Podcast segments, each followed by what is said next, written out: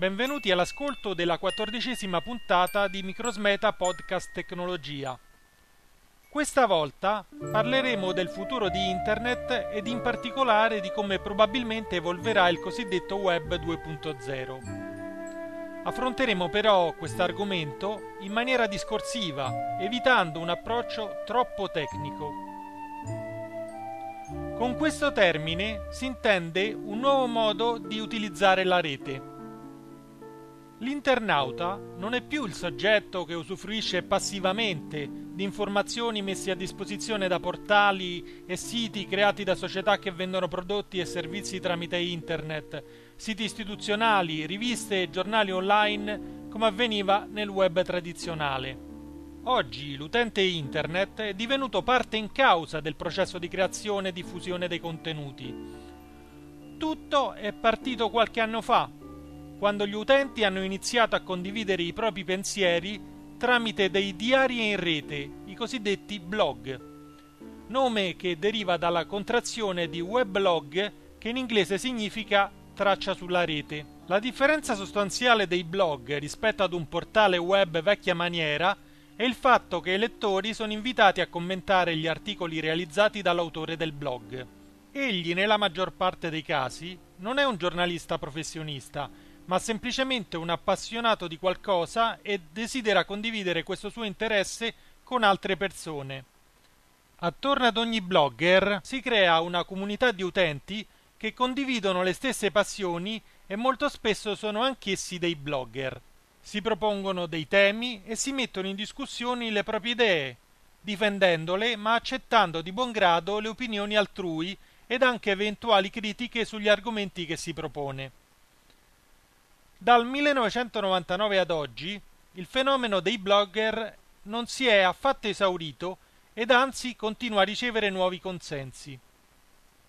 Ormai in tutto il mondo si contano milioni di blog sui temi più vari.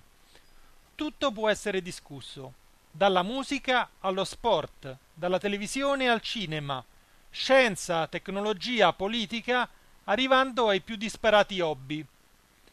Alcuni blog aggregano migliaia di persone, come in Italia avviene ad esempio per il blog di Beppe Grillo, e la comunità che ci gira intorno diviene in breve tempo un vero movimento di opinione, al punto che, visto l'interesse che riscuotono i blogger, opinion leader e l'influenza che esercitano sulle persone della più varia estrazione sociale, comprese quelle che magari non leggono mai un quotidiano o un libro, anche la politica e le aziende ne hanno riconosciuto le capacità di condizionare le masse e sfruttano questo nuovo media nel tentativo di comprendere, ma spesso anche di imporre e controllarne opinioni, mode e soprattutto creare in loro nuovi bisogni e indurli ad accrescere i propri consumi.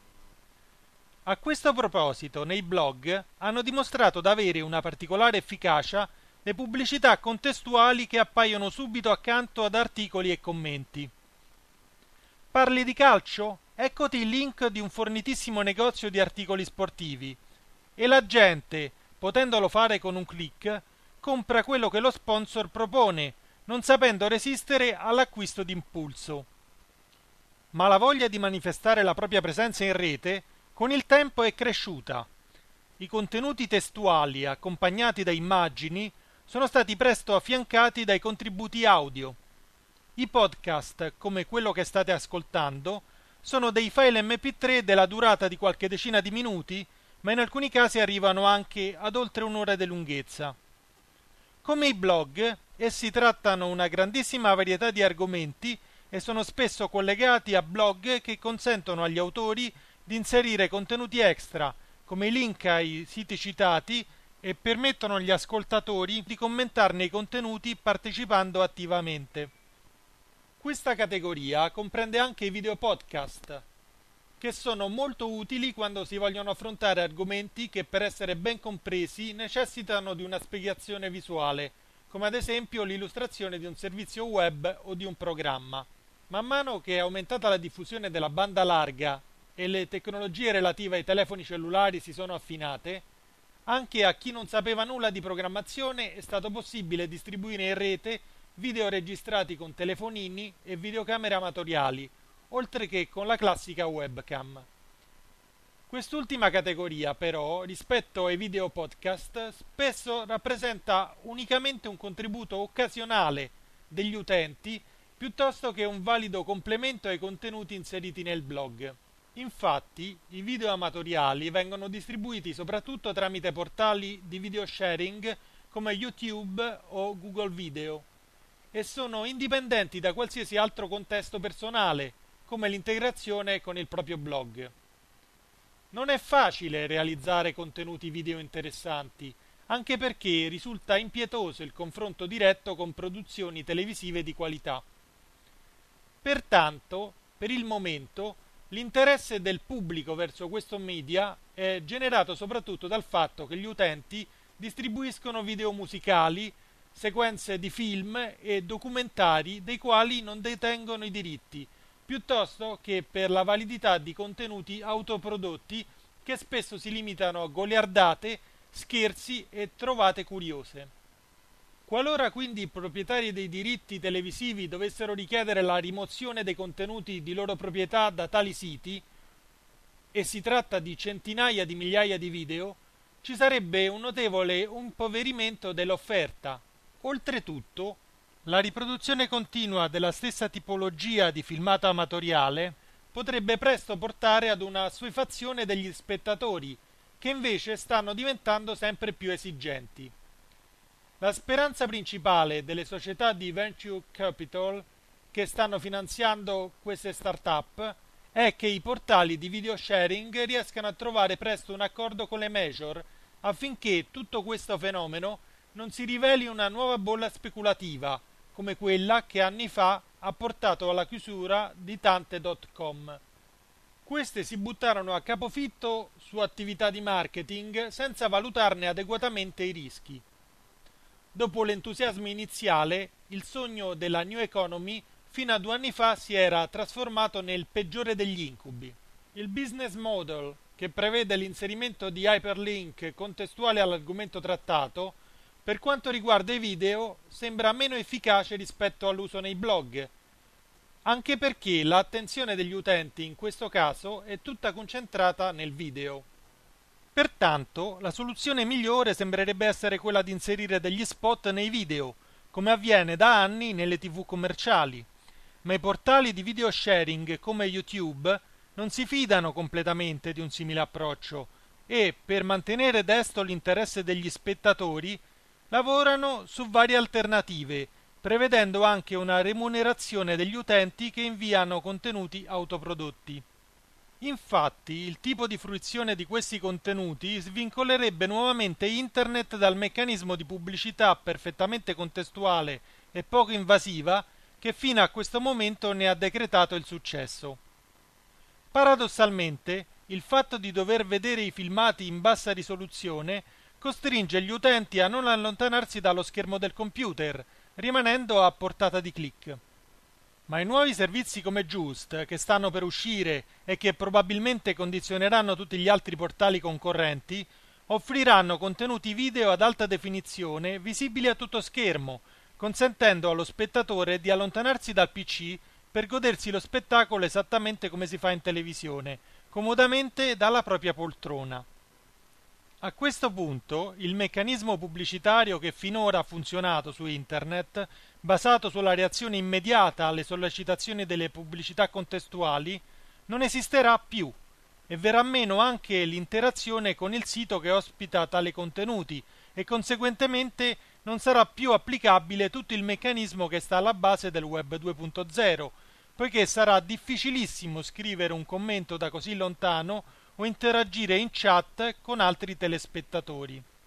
In pratica, il rischio è che l'affinamento della tecnologia, l'alta definizione consentita dal peer-to-peer, che abbatterà i costi di diffusione dei contenuti video on demand, invece di portare al cosiddetto Web tre punto zero, rischierà di allontanare gli utenti dalla partecipazione attiva, facendoli ripiombare nel Web uno punto zero. Certo, sarà sempre possibile continuare a frequentare i blog in maniera tradizionale, ma l'evoluzione dei contenuti video, fino a questo momento inseriti fisicamente negli articoli dei blog e dei quali oramai costituiscono un contributo importante, rischieranno di sottrarre buona parte dei frequentatori che saranno ammaliati dal nuovo modo di guardare la televisione, il video on demand, che li svincola da orari prestabiliti e offre una quantità incredibile di contenuti selezionabili per tipologia. Ma il modello tradizionale di persuasione dei telespettatori tramite spot pubblicitari sta mostrando la corda da anni, anche sui media tradizionali, e causa frustrazione al punto che qualsiasi sistema che consenta di sopprimere la pubblicità è apprezzato dagli utenti ma assolutamente contrastato dagli sponsor, che invece stanno cercando tutti i modi per inibire la possibilità di evitarne la visione. Quindi, semmai tutti gli investimenti dei vari protagonisti odierni del web per errore dovessero virare in una direzione sbagliata, tutto l'entusiasmo attuale degli sponsor potrebbe essere nuovamente rivolto verso televisione e giornali, con conseguenze catastrofiche per il mondo di Internet. Chi sta progettando la rete di domani non deve dimenticare il ruolo centrale dell'utente nel processo di realizzazione dei contenuti. Il Web tre punto zero, oltre naturalmente ad offrire contenuti video di maggiore qualità e migliore risoluzione, cosa che in questo momento sembra essere la maggiore preoccupazione degli sviluppatori, dovrà soprattutto aumentare l'interazione fra gli utenti stessi e quanto da loro rilasciato su Internet, creando strumenti avanzati per una rapida individuazione dei contenuti già disponibili. Questi dovranno essere classificati e indicizzati con estrema precisione, con algoritmi in grado di affiancare e correggere le varie folksonomie, ovvero le classificazioni realizzate dagli stessi utenti e visualizzate nelle nuvole dei tag. Esse sono le parole chiave mostrate nei vari siti per effettuare le ricerche e sono rappresentate con criteri di frequenza ed alfabetici del tutto inadeguati. Dovrà essere possibile riorganizzare tutto il materiale, sia che si tratti di contenuti testuali, collegandoli semanticamente e creando le opportune associazioni, sia che si tratti di contenuti audio-video, organizzando con grande precisione tutto il patrimonio di dati per lingua ed argomento. Esistono già adesso dei software in grado di analizzare il contenuto audio dei file ed estrapolare le parole che ne permettano una classificazione molto più accurata di quella finora disponibile nei vari portali. La vera sfida dei programmatori di domani dovrà essere questa: inventarsi un sistema automatico di ulteriore valorizzazione del patrimonio esistente.